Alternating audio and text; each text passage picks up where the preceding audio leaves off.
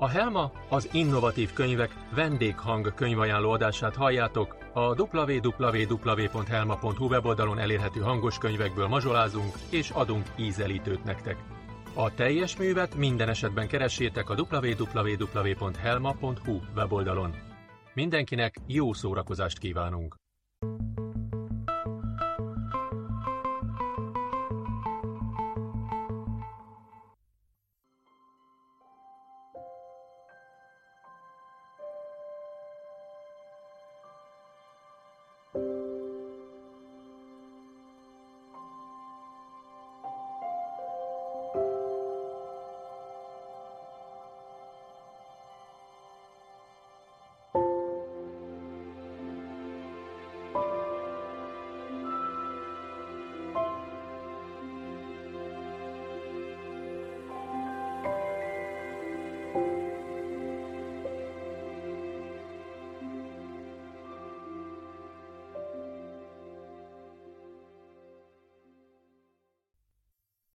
Boróka világa, írta Fecske László. Boróka háza. Túl a sövényvároson, túl a gombaerdőn, de még a kígyóvölgyön is keresztül vágva, volt egy aprócska falu az erdő szélén, a magas hullámhegy lábainál. Ezt a falut Akác-völgynek hívták. Azért kapta ezt a nevet, mert a települést hatalmas akác erdő vette körül, másrészt pedig egy völgyben húzódott. A hullámhegy legtetején, amely sötét volt és elhagyatott, egyetlen ember élt, mégpedig Boróka, a boszorkány. Lent a faluban mindössze száz ember lakott. Ők még sohasem találkoztak Borókával. Csupán régi legendának vélték a boszorkány létét.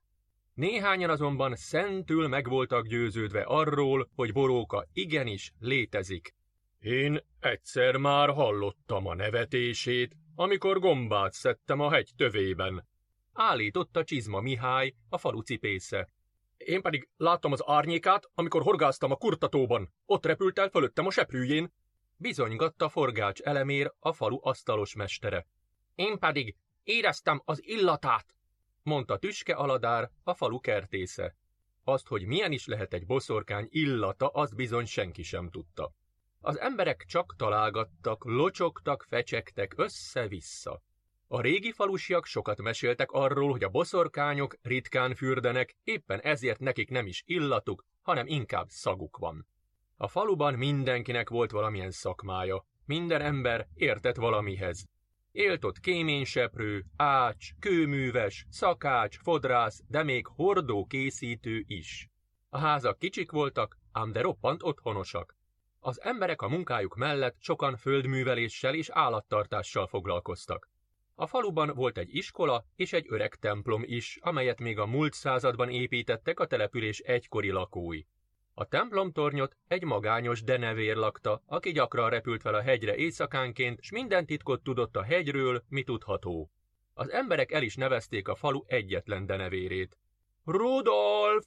Így kiabáltak neki a falu főteréről nem egyszer, de Rudolf kisedugta az orrát a biztonságot és kényelmet nyújtó sötét templomtoronyból, csak amikor már besötétedett. Emiatt a denevért az emberek annyiszor láthatták, akár csak a legendának vélt boszorkát. A gyerekek néha napján felfelszöktek a hegyre, mit sem törődve azzal, hogy éle ott boszorkánya vagy sem.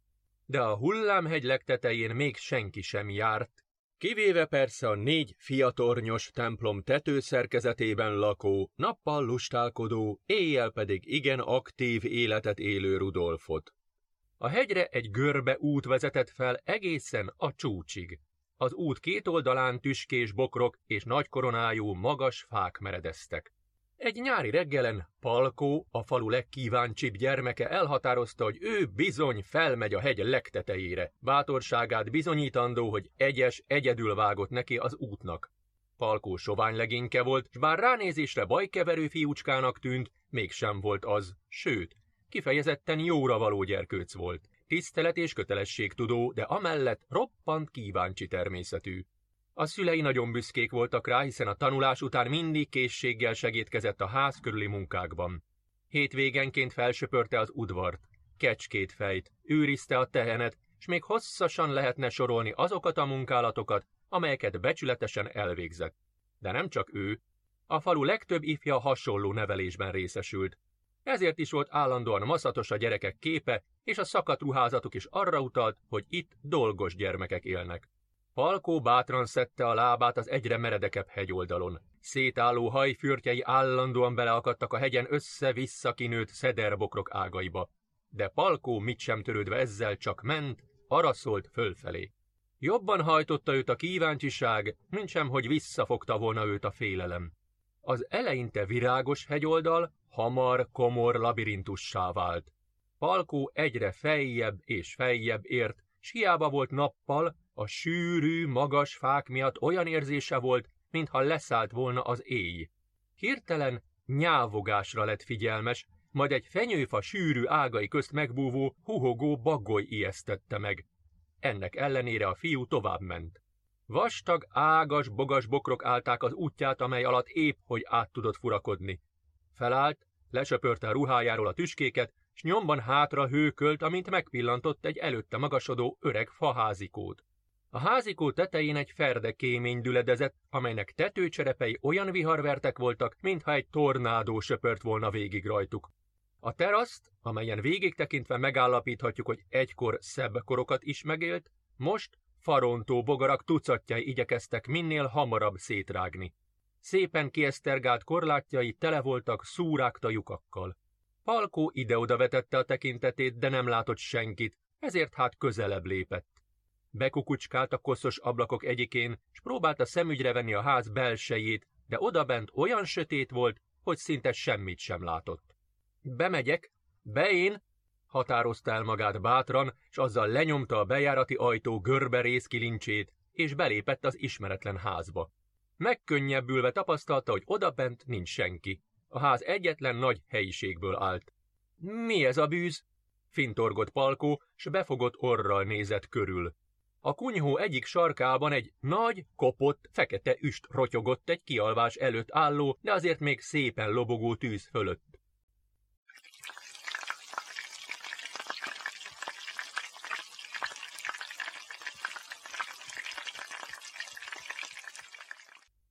Mindenütt pókhálók lógtak, s a padló tele volt megsárgult papírfecnikkel és koszos ruhadarabokkal. Egy nagy hintaszék himbálózott nem messze az üstől, mintha pár perccel ezelőtt még ült volna benne valaki.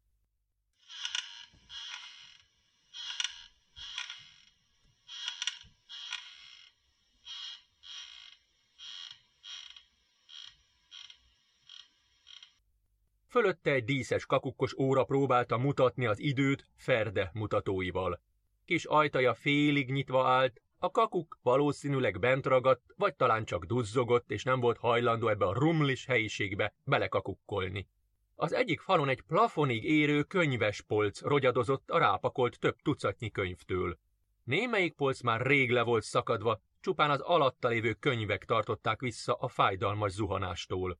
Palkó odament, kivett egy kemény fedelű kötetet, s belelapozott. Micsoda ősrégi könyvek! Ez valami naplóféle lehet. Elmélkedett, s közben elolvasta az egyik oldalán található feljegyzést. Ma végre sikerült nem a sáros ribizlit. Egészen görönyföldig kellett érte repülnöm. Soha nem láttam még ilyen élénk színű gyógynövényt. Palkó elgondolkodott. Mi lehet az a sáros ribizli? És hol van az a görönyföld? Tekintete a többi könyv gerincére tévedt. Olvasni kezdte a címeket. Pukkancsok, avagy különleges gombafajták, a repülés tudománya, hogyan főzzünk a tüzes fűből levest, varázs porok kövekből, került ki a villámokat. Miféle könyvek ezek? Ámuldozott a fiú. Ezek? Varázskönyvek? Szólalt meg valaki a háta mögött. Falkó ilyettében kiejtette a kezéből a naplót, amely a korhadásnak indult fapadlóra esett, felverve maga körül a vastagon terített port. Lassú mozdulattal fordult meg, a szája is tátva maradt, amikor megpillantotta a ház lakóját, az öreg boszorkát. Hosszú, zöldes, barna szoknyája majdnem súrolta a padlót. Az egész öregasszony alig volt magasabb a fiúnál. Csupán a karimás, csúcsos, sötét lilás fejfedője miatt tűnt nagyobbnak. Barna, kötött pulóverén itt-ott lyukak tátongtak. Arcra pedig kiköpött boszorkánynak tűnt a ruházata nélkül is. Nagy, kampós orra és mélyen ülő szemei voltak, s ráncok sokassága szabdalta bőre minden szegletét, mintha játékból összegyűrték volna az arcát, és úgy maradt volna. Hékás, a naplóm, csattant fel a banya. Nem tudod, hogy nem illik beleolvasni más élet történetébe? Ez magánügy. Bocsánat, nem tudtam. Én csak, én csak, na, ne dadog itt nekem, nem vagy te dugattyú. Ha már itt vagy, ülj le egy kicsit. Tudod, ide nagyon ritkán jön vendég. Olyan ritkán, hogy sosem. Palkó épp bele akart ülni a hintaszékbe, amikor a boszorkány ismét leteremtette őt. Oda ne! Az az én helyem. Merre a sámlira ülj! mondta a fiúnak, s kihúzott az egyik szekrény mögül egy ócska ülőkét, ő maga pedig bele zuhant a jó öreg hintaszékébe. Na mesélj! Hogy kerültél ide, fiacskám? Én, én lent lakom a faluban, eddig még senki sem mert ide feljönni. Má, értem, és úgy gondoltad, hogy te leszel az első, aki ezt megmeri tenni. Szóval te ilyen bátor legény vagy? Palkó nem szólt egy szót sem. Megszeppenten ült a sámlin. A banya határozott megjelenése és titokzatosnak tűnő magatartása megrémisztette őt. A fiú azon gondolkodott, hogy mennyire buta ötlet volt idejönni. Egy pillanat alatt megszűnt bátornak és kíváncsinak lenni. Mennyivel bölcsebb döntés lett volna akácvölgyben maradni, s káposzta lepkéket kergetni az udvaron, vagy a többi gyerekkel együtt kergetőzni a falu főterén. De nem, ezúttal Palkó bátor akart lenni, és ezért tett is. Egyedül mászta meg a hegyet, s most itt ül a hegytetőn élő boszorkány házában. Na, ne nézz rám ilyen ilyetten! Nem vagyok én annyira csúnya? Vagy mégis? A boszorka félrefordította a fejét, és a falon függő tükörbe nézett, amely ritka, domború mi volta miatt erősen torzította beletekintő arcán. Te jó ég! Tényleg csúnya vagyok? Vagy csak a tükör torzít? Palkó zavarában kuncogott egyet, majd megszólalt. Nem tetszik csúnya lenni. Az, hogy valaki idős és ráncos a homloka, még nem jelenti azt, hogy csúnya is az illető. Úgy gondolta, ha bókolni próbál a boszorkának, javíthat a helyzetén, és talán nem fog történni vele semmi rossz, bár afelől fogalma sem volt, hogy mi történhet vele ebben a helyzetben. A boszorka ügyet sem vetve a fiú megjegyzésére, tovább nézegette magát a tükörben, ide-oda forgatva a fejét, és közben folytatta a gondolatai megosztását. Tudod, hogy az emberek miért nem szeretnek a tükörbe nézni? Palkú a fejét rázta, jelezve, hogy nem tudja. Azért, mert félnek belenézni a tükörbe. Ugyanis ott a saját arcukat látják, és ha jó néhányan szembenéznének önmagukkal, nem igen tetszene a látvány. Nem akarlak megijeszteni, csak elmélkedem. Na és miért nem mert ide feljönni eddig még senki sem? kérdezte ismét a fiú felé fordulva.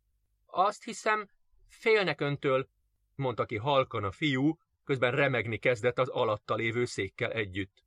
Boróka hangosan felnevetett, úgy, ahogy a boszorkányok nevetni szoktak. Zakatolt a kárörvendőnek tűnő hangja akár egy gőzmozdony. Palkó ettől rettenetesen megijedt. Azt hitte, hogy a boszorka örül annak, hogy félnek tőle az emberek. Szóval annak a híres, nevezetes akácvölgynek a lakói tartanak tőlem? Ez nevetséges. Miért?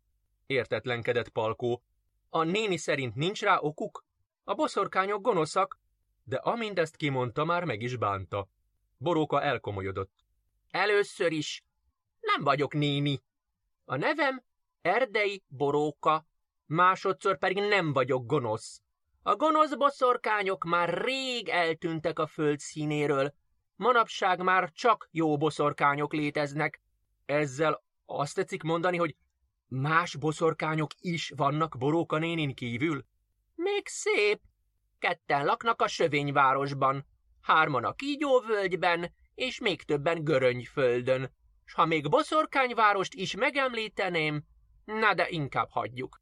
Azt hitted, én vagyok az egyetlen? Én nem. Eddig önről sem tudtam.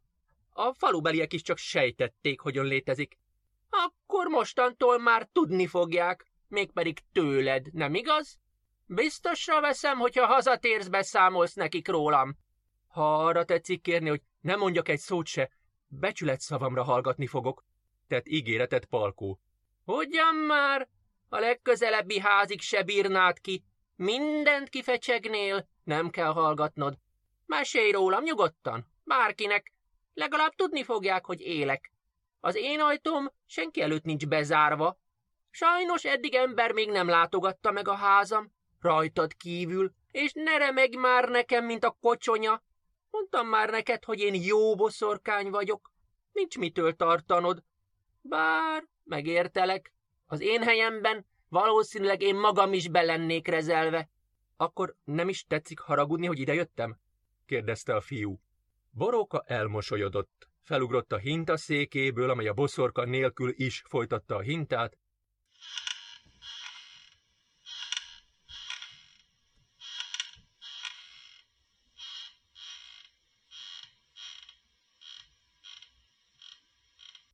Oda sétált a rogyadozó könyvespolcához, és levett róla egy kartonfedeles könyvet. Finoman lefújta róla a port, és oda nyújtotta a vendégének. Fogd, ezt neked adom ajándékba, csak amiért meglátogattál. Palkó azt sem tudta, mit mondjon. Hétköznapi növények, amelyek gyógyító erővel bírnak. Ez állt a könyv fedelén.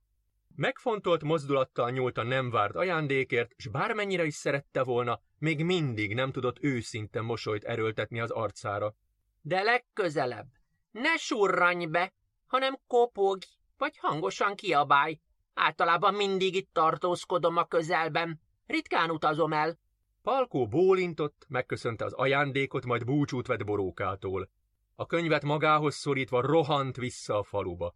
Gondolatai ide-oda cikáztak, miközben a napfényt eltakaró sűrű fák miatt el is felejtette, hogy nappal van. Össze is zavarodott, amikor kiért a labirintusszerű bozótosból, s újra a hegy lábánál elterülő virágos réten találta magát. A nap sütött, és csicseregtek a madarak.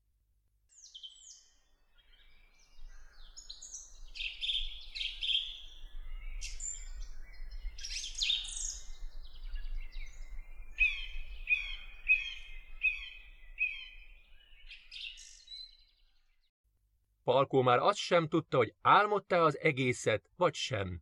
Meglepetésére a barátai nem hittek neki. Megmutatta nekik a könyvet is, de hiába. A falubelieket is megosztotta a fiú története. Volt, aki elhitte, volt, aki nem. De megbizonyosodni egyikük sem mert róla. Palkó aznap este kétségek köztért nyugovóra. Mit lehet ilyenkor tenni? Gondolta. Végül elterelte gondolatát a többiekről, s csak is boróka járt az eszében. Azzal a nyugodt gondolattal hajtotta álomra a fejét, hogy van egy új barátja, akit, ha lesz rá alkalma, ismét meg fog látogatni. Szilánkos Amália A hullámhegyet azért hívták hullámhegynek, mert hosszú és hullámos volt, akár egy végtelen tenger vihar idején. A mókusok imádták a hullámhegyet, mert tel is tele volt dió és mogyorófákkal. Ha eljött a tél, nem kellett kilométereket ugrálni a legközelebbi mogyorósért, egy nap alatt össze lehetett gyűjteni a télire való tartalékot. A hullámhegy másik tulajdonsága volt, hogy rengeteg gomba termett az erdeiben. Boróka épp gombaszedő napot tartott. Az idő kissé az őszbe fordult, nagy felhők gyülekeztek, a boszorkány ezzel mit sem törődve sétált a fák között kis kosarával a vállán, és közben a földet pásztázta. Egy több mint száz éves tölgyfa mögött rá is talált azokra a gombákra, amelyeket keresett. Á, a pukkancsok, hát itt vagytok. Már el is felejtettem, hogy ide telepítettelek benneteket. Ezeknek a gombáknak nagy, halványkékes, szinte foszforeszkáló kalapja és vaskos tönkje volt. Teljesen eltért a többi gombafajtától. Érdekes illatát már messziről lehetett érezni. Medve, morgós, jó reggelt kívánok! Köszönt rá borókára egy másik boszorkány, aki a seprűjével ereszkedett épp alá a magasból. Gombát szedünk így kora reggel? Ó, szilánkos Amália az én vidékemen, örvendek a szerencsének, köszöntötte boróka a régi ismerősét. Csinárliget nagyon messze van innen, sokat utazhattál, Minek köszönhetem a látogatásodat? A másik boszorka közelebb lépett, seprőjét neki támasztotta egy bokornak, s letelepedett a fűbe. Hegyes orrú cipellőjével, piros színű rojtos szoknyájával, élénkzöld pulóverével és sárga fejfedőjével úgy nézett ki, mint egy farsangi bálba készülő, nagyra nőtt papagáj. Arcán szomorúság ült ki. Segítségért jöttem hozzád, boróka. Szeretett cirmosom, hógolyó, betegségben szenved. Te vagy a környék legnagyobb gyógyító erővel rendelkező boszorkánya. Boróka letette kezéből a kosarat, és közben ide-oda rázta a fejét. Mondtam neked annak idején, hogy ne fogadj be hófehér szőrű macskát a házadba. Az csak bajt hoz a magunk fajtára. Egy vérbeli bosszorkány mellé fekete szőrű macska dukál. Igen, tudom, de annyira megszerettem, mondta szilánkos Amália. Soha semmi bajt nem hozott még a fejemre. Kérlek, segíts megmenteni az életét. Boróka lehajolt, és óvatos mozdulattal kihúzott pár pukkancsot a földből, amelyeket a kosarába dobott. Begyűjtök néhány gombát, aztán elsétálunk a házamba. Csinálok egy főzetet, amely segít azon a fehér jószágon, nem kell aggódnod. Amália örömében felpattant, és Boróka nyakába ugrott. Köszönöm, köszönöm, tudtam, hogy számíthatok rád. Már is segítek szedni ezeket a... De hát Miféle gombák ezek? Ez a gombafaj az én kísérletezéseim eredménye, büszkélkedett Boróka. De a keresztezés folyamata titkos. Erről ne is faggas, mert senkinek nem adom ki. Amália többé egy szót sem ejtett a gombákról. Immár végkedéllyel szedte a különlegességeket Borókával együtt. Az ég azonban nem volt ilyen végkedélyű, a komor felhők összecsókolóztak, majd keserves sírásba kezdtek, amelynek a két banya itta meg a levét, azaz az esőjét. A hirtelen cudarrá vált időjárás azonnali távozásra késztette őket. Szilánkos Amália felkapta a seprőjét, és követni kezdte az erdő sűrűbb része felé futó borókát. Merre van a kunyhód? kiáltotta utána. Itt a közelben, pár perc és ott vagyunk, köves! Az apró esőcseppek egyre kövérebbekké váltak, a fák némileg felfogták a viharos szelet és a csapadékot, de azért még így is kapott belőle rendesen a két boszorka.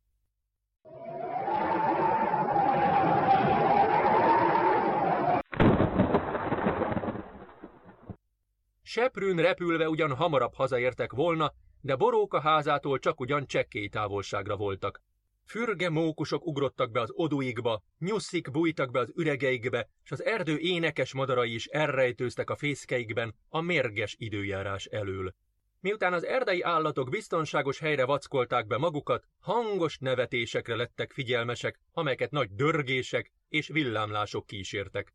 De hogy kik nevettek? Boróka és Amália. A boszorkányok ugyanis köztudottan imádják az erős viharokat. Az olyan időjárást, amelyik letépi az emberről a ruházatot, meggörbíti a fákat, megtáncoltatja a madarakat, és átfesti az egész égboltozatot vörösre, lilára, sötétkékre és feketére. Az e fajta természeti jelenség a banyáknak valódi érzelmi koktél. Teljes szívüket áthatotta a viharossá vált időjárás.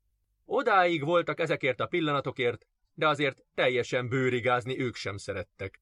Nem jártak már messze a házikótól, amikor Amália hirtelen elterült a földön. Á! ordította hangosan, ugyanis a jobb bokája megsérült. Mi történt? fordult vissza hozzá boróka. Beleakadtam egy kiálló gyökérzetbe, nyögte a másik boszorka. Boróka a földre dobta a batyuját, s a szakadó esőben megvizsgálta Amália bokáját. Amint óvatosan megtapogatta a sérült végtagot, mindketten mély morgásra lettek figyelmesek. Mi ez a hang? Kérdezte Amália. Boróka felegyenesedett és megfordult. Már csak ez hiányzott, mondta lehangoltan, ugyanis néhány méterre tőlük egy farkas nézett velük farkas szemet. A földön heverő boszorka majdnem elájult ijegységében. Ebben az állapotban még repülni sem tudok, jelentette ki. Te csak maradj ott, ahol vagy, parancsolt rá boróka. Ez tűfog, a hullámhegy hírhet farkasa. Tűfog kígyóvölgyben született, ott is élt hosszú éveken át, de néhány éve átvándorolt ide a hegyekbe. Állítólag azért nevezték el az emberek tűfognak, mert olyan hegyesek a fogai, akár a tű. Roppant veszélyes jószág. Amália teljes testében remegett, ami fura látvány volt pont egy boszorkától. Boróka lassú, határozott mozdulattal lépett odébb, hogy elérje a földön heverő seprűjét. Már éppen megmarkolt, amikor tűfog ráugrott. A banya a seprűvel csapta odébb az acsargó farkast, aki három méternyit hempergett az avarban, de aztán pillanatok alatt talpra állt ismét, s még dühösebb tekintettel merett a két öregasszonyra. Boróka, én félek, suttogta Amália. Ne aggódj, én megvédelek. Ismerek egy varázsigét, amelyikhez nem kell varázspálca sem. Csak az a baj, hogy nem jut eszembe a versike másik fele. Boróka szakadó esőben a seprűjét fegyverként maga elé tartva olyan erőt sugárzott, amely Amáliát némi megnyugvással töltötte el. A farkas mit sem tudott arról, hogy ez a két anyóka különleges varázslatokkal bír, amelynek birtokában több tucat farkassal is el tudnának bánni. Ám de ez a helyzet most másmilyen volt. Amália sérülése és a kedvezőtlen időjárás gondolkodásra késztette borókát. Vészhelyzetben még egy tapasztalt boszorkának is nehéz megfelelően dönteni. Márpedig boróka az utóbbi években nem igen volt vészhelyzetben. Jó kutya! nyöszörögte Amália halkan. Ez nem kutya, és a jótól is távol áll, mondta boróka. Meg kellene szelídíteni, még hasznos is lehetne egy ilyen jószág a háznál. Megszelídíteni? Ezt? Csak néz rá! A külső másmilyen, mint a belső, azt pedig nem ismerhetjük. Nem tudhatjuk, hogy miket élt át ez a farkas, és az sem, hogy milyen gondolatai vannak. Tűfog többször körbejárta őket, majd ismét rávetette magát borókára. Megvan, kiáltotta boróka, és kezeit a farkas felé nyújtva elhadarta, közben eszébe jutott varázsigét. Birka gyapjú, tépet páfrány, legyél rögvest, kezes bárány! Amália ilyettében eltakarta az arcát, csak annyit látott, mielőtt a szemei elé emelte kezeit, hogy tűfog borókán landolt. Az ugrás után hosszú csend honolt. Amália lassan leeresztette kezeit, s nem hitt a szemének. A farkas boróka hasán gubbasztott, s jókedvűen nyalogatta a boszorka arcát, mintha kicserélték volna a vérszomjas állatot. Ez bejött, mondta boróka nevetve. Kezes bárány lett a szentem? Azt hittem végünk van, lihegte Amália, miközben feltápászkodott. És most? Mihez kezdünk vele? Semmit. Visszamegy szépen az erdő sűrűjébe, oda, ahonnét jött. Ennek a varázsigének a hatása csupán fél napig tart, de a szelidítés első lépésének megfelel. Igaz, tűfog? Boróka végig simította a farkas vastag bundáját, akinek ez a kényeztetés roppant jól esett. Emlékezz ránk, mi nem jelentünk rád veszélyt. Most pedig eredj, mars vissza a területedre. Tűfog, mintha csak megértette volna Boróka szavait, engedelmesen hátat fordított és elszelelt. Az eső továbbra is szakadt, az ég nagy villámokat szórt, a két boszorka pedig folytatta útját. Itt is vagyunk, kiáltotta Boróka pár perccel később, s beinvitálta megrogyott házikójába a vendéget. Mondtam, hogy közel lakom. Mindketten kifacsarták a kalapjukból a vizet, megrázták a hajukat, és mosolyra húzták a szájukat az egyre hangosabb dörrenések hallatán. Boróka vizes borogatással látta el barátnője lábát. Ez aztán a jó idő, harsogta Amália. Micsoda parádé! Ilyenkor lehet érezni igazán a természet vad erejét. Szeretem, amikor az időjárás kisé felpofozza a földet. Olyankor magához tér minden, ami éle világon. Kicsinségünk a világban nagyjá lesz, midőn mi magunk is táncra kelünk a természet elemeivel. Állapította meg Boróka bölcsen. Amália helyeslően bólogatott, majd tovább ábrándozott.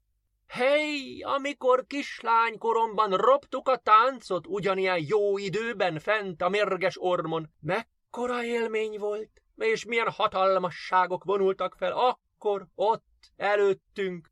A boszorkány társadalom kiválóságai. Ott volt bőrkesztyűs Izabella, haránt fogó Izidor, és a nagy tiszteletű Rába Dombi Kármen. Mindig is olyan nagy boszorkány szerettem volna lenni, mint ők. Ne aggódj, Amália. Az lettél, hidd el, mondta Boróka kedvesen, és közben neki látott a gyógyító főzet elkészítésének. Én is felnéztem rájuk. Magam is ott voltam több alkalommal a hegyen. Minket együtt neveztek ki boszorkány palántának, emlékszel? Amália elmosolyodott, miközben ő maga is felidézte a kedves emléket. Boróka pedig tovább áradozott a régi időkről. Engem is megigézett a nagyok varázsa. Az ember akkor lesz igazán boldog, ha a gyermekkori álmok egy nap beteljesednek. Sokan próbáltak letéríteni az útról, amin jártam, de én mindig csak a magam feje után mentem. Felnéztem a tehetségekre, és tapasztalatból mondom neked, a tehetség utat tör a tehetségtelenek által épített barikádon. Csak nagyon kell akarni, ennyi a titka. Nem bántam meg, hogy ezt a hivatást választottam, és szerintem te sem. Akiben gyerekkora óta benne vannak a varázslat iránti szenvedélyek és vágyak, abból boszorkány lesz, és kész. De akikben semmi érdeklődés nincs a mágia iránt, de mégis szeretne közénk tartozni, azokból sohasem lesz igazi bosszorka. Ez ősidők óta így van, és nem is lesz másként. Boróka egy zsákhoz lépett, amelyből vékony szalmasszálakat vett ki. Az üst alatt lévő tégla rakás közepére dobta őket, némi vastagabb faággal együtt, és elmormolt egy rövid varázsigét. Hamu alatt piciny parázs, segíts rajta, bűvös varázs! A szalmaszálak azon minutumban lángra kaptak, csak égtek, égtek egyre erősebben. Eközben boróka poharakat és egy szalvétával letakart tálat vett ki az egyik szekrényéből. Pihent ki magad! Hosszú lesz az út hazáig! Egyél egy kis réti tepertőt! Boróka levette a szalvétát a tálról, s barnára sült ínyenséggel kínálta gyermekkori barátnőjét. Jól néz ki, mondta Amália. Milyen töltelék van benne? Két napos varangybél, felelte Boróka. Nyam-nyam a kedvencem. Italt? Köszönöm, kérek. Csak farkas üvöltőm van. Elég erős, józanító lötty, mondta Boróka. Nem baj, az most rám fér. Egyébként, hogy keveredett ide az a farkas? Boróka belehuppant kényelmes hintaszékébe, és mesélni kezdett. Tűfog kígyóvölgyben született. Ott is élt hosszú éveken át, de néhány éve átvándorolt ide, a hegyekbe. Mellesleg én neveztem el tűfognak, mert olyan hegyesek a fogai, akár a tű. Hullámhegy tele van kisebb-nagyobb rákcsálókkal, azokra vadászik. Neki ez a terület maga a paradicsom. Még jó, hogy mi boszorkányok vagyunk. Velünk nem olyan könnyű elbánni, mondta Amália. Képzeld, mi lett volna, ha egy csapat turistával akad össze? Vagy gyerekekkel? Bolókának eszébe jutott Palkó, s a farkas miatt kellemetlen gondolatok cikáztak a fejében. Miközben odakint az őszi reggel sötét pokollá változott, bent a boszorka házában kellemes meleg volt. Boróka sorra elővette a készítendő főzet hozzávalóit a szekrényéből, s egy hosszú fakanalat húzott ki egy mély fiókból. Amália csendben figyelte az életmentő folyadék készítését. Orkán folyondárt készítek a macskádnak, mesélte Boróka. Kell bele kamilla, vihar szülte esőcsepp, tíz éves almafa porrázúzott kérge, néhány mezei gyomnövény, na is persze ez a drága pukkancs. Te tudod? hagyta rá Amália. Én a kotyvasztásban soha nem voltam nagy tudor. Az én erősségem az igézés. Valóban, hiszen három alkalommal is megnyerted az igéző viadalt, mondta Boróka elismerően. Jut eszembe, hol van a te macskád? kérdezte Amália. Nekem? Nincs macskám, felelte Boróka zavartan. Hogyan? De hiszen ez ilyen nincs. Hogy tud élni egy boszorkány macska nélkül? Nem vagy magányos? Én el se tudnám képzelni az életemet hógolyó nélkül. El vagyok én egyedül is. Na meg hát itt van nekem Gertrude, akiről bevallom gyakran megfeledkezem. Boróka a szekrény tetején alvó bagolyra mutatott, aki annyira beleolvadt a háttérbe, hogy alig lehetett észrevenni. De a macskára visszatérve azt kell mondjam, nem volt rá szükségem idáig. A magány rossz, de erőt ad, és határozottabbá nevel. Persze, ha erre kóborolna egy elhagyatott jószág, szívesen befogadnám. csak hogy erre az erdei állatokon az akácvölgy templomtornyában élő denevére és egy kisfiún kívül még senki sem járt. Te is most jársz nálam először, pedig gyermekkorunk óta ismerjük egymást. Mióta ide költöztem, kissé megfeledkeztek rólam az ismerőseim. Amália fülét megütötte a kisfiú megemlítése. Milyen fiúról beszéltél az imént? Te cseverészel a falubeliekkel? Csak egy alkalommal járt itt. Lent lakik a faluban. Kíváncsi volt rá, hogy élő személy vagyok-e, vagy csak amolyan falusi legenda, mondta nevetve boróka. Mintha nem is ember volnék. Nem félsz, hogy a falu lakói elüldöznek innen? Tudod, hogy milyenek az emberek? Tartanak azoktól, akik másabbak, mint ők. Gondolja a múltunkra. Az elődök sok olyan dolgot tettek, amelyekre én személy szerint nem vagyok büszke. Boróka belekavart az összesűrűsödő kotyvalékba, és mélyet szippantott a feláramló gőzbe. Kész is van.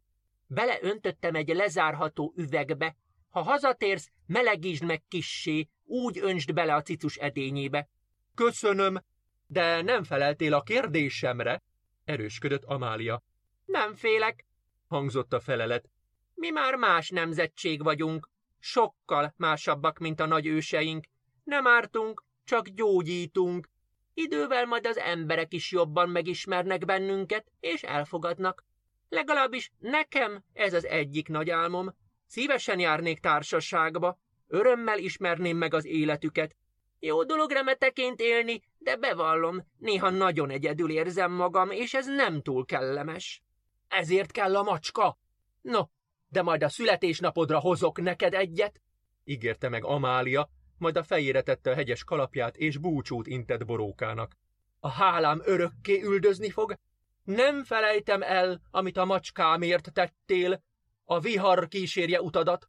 Neked is, hazafelé, mondta boróka, és az ajtóból hosszasan integetett a seprűjén erröppenő, szilánkos Amáliának.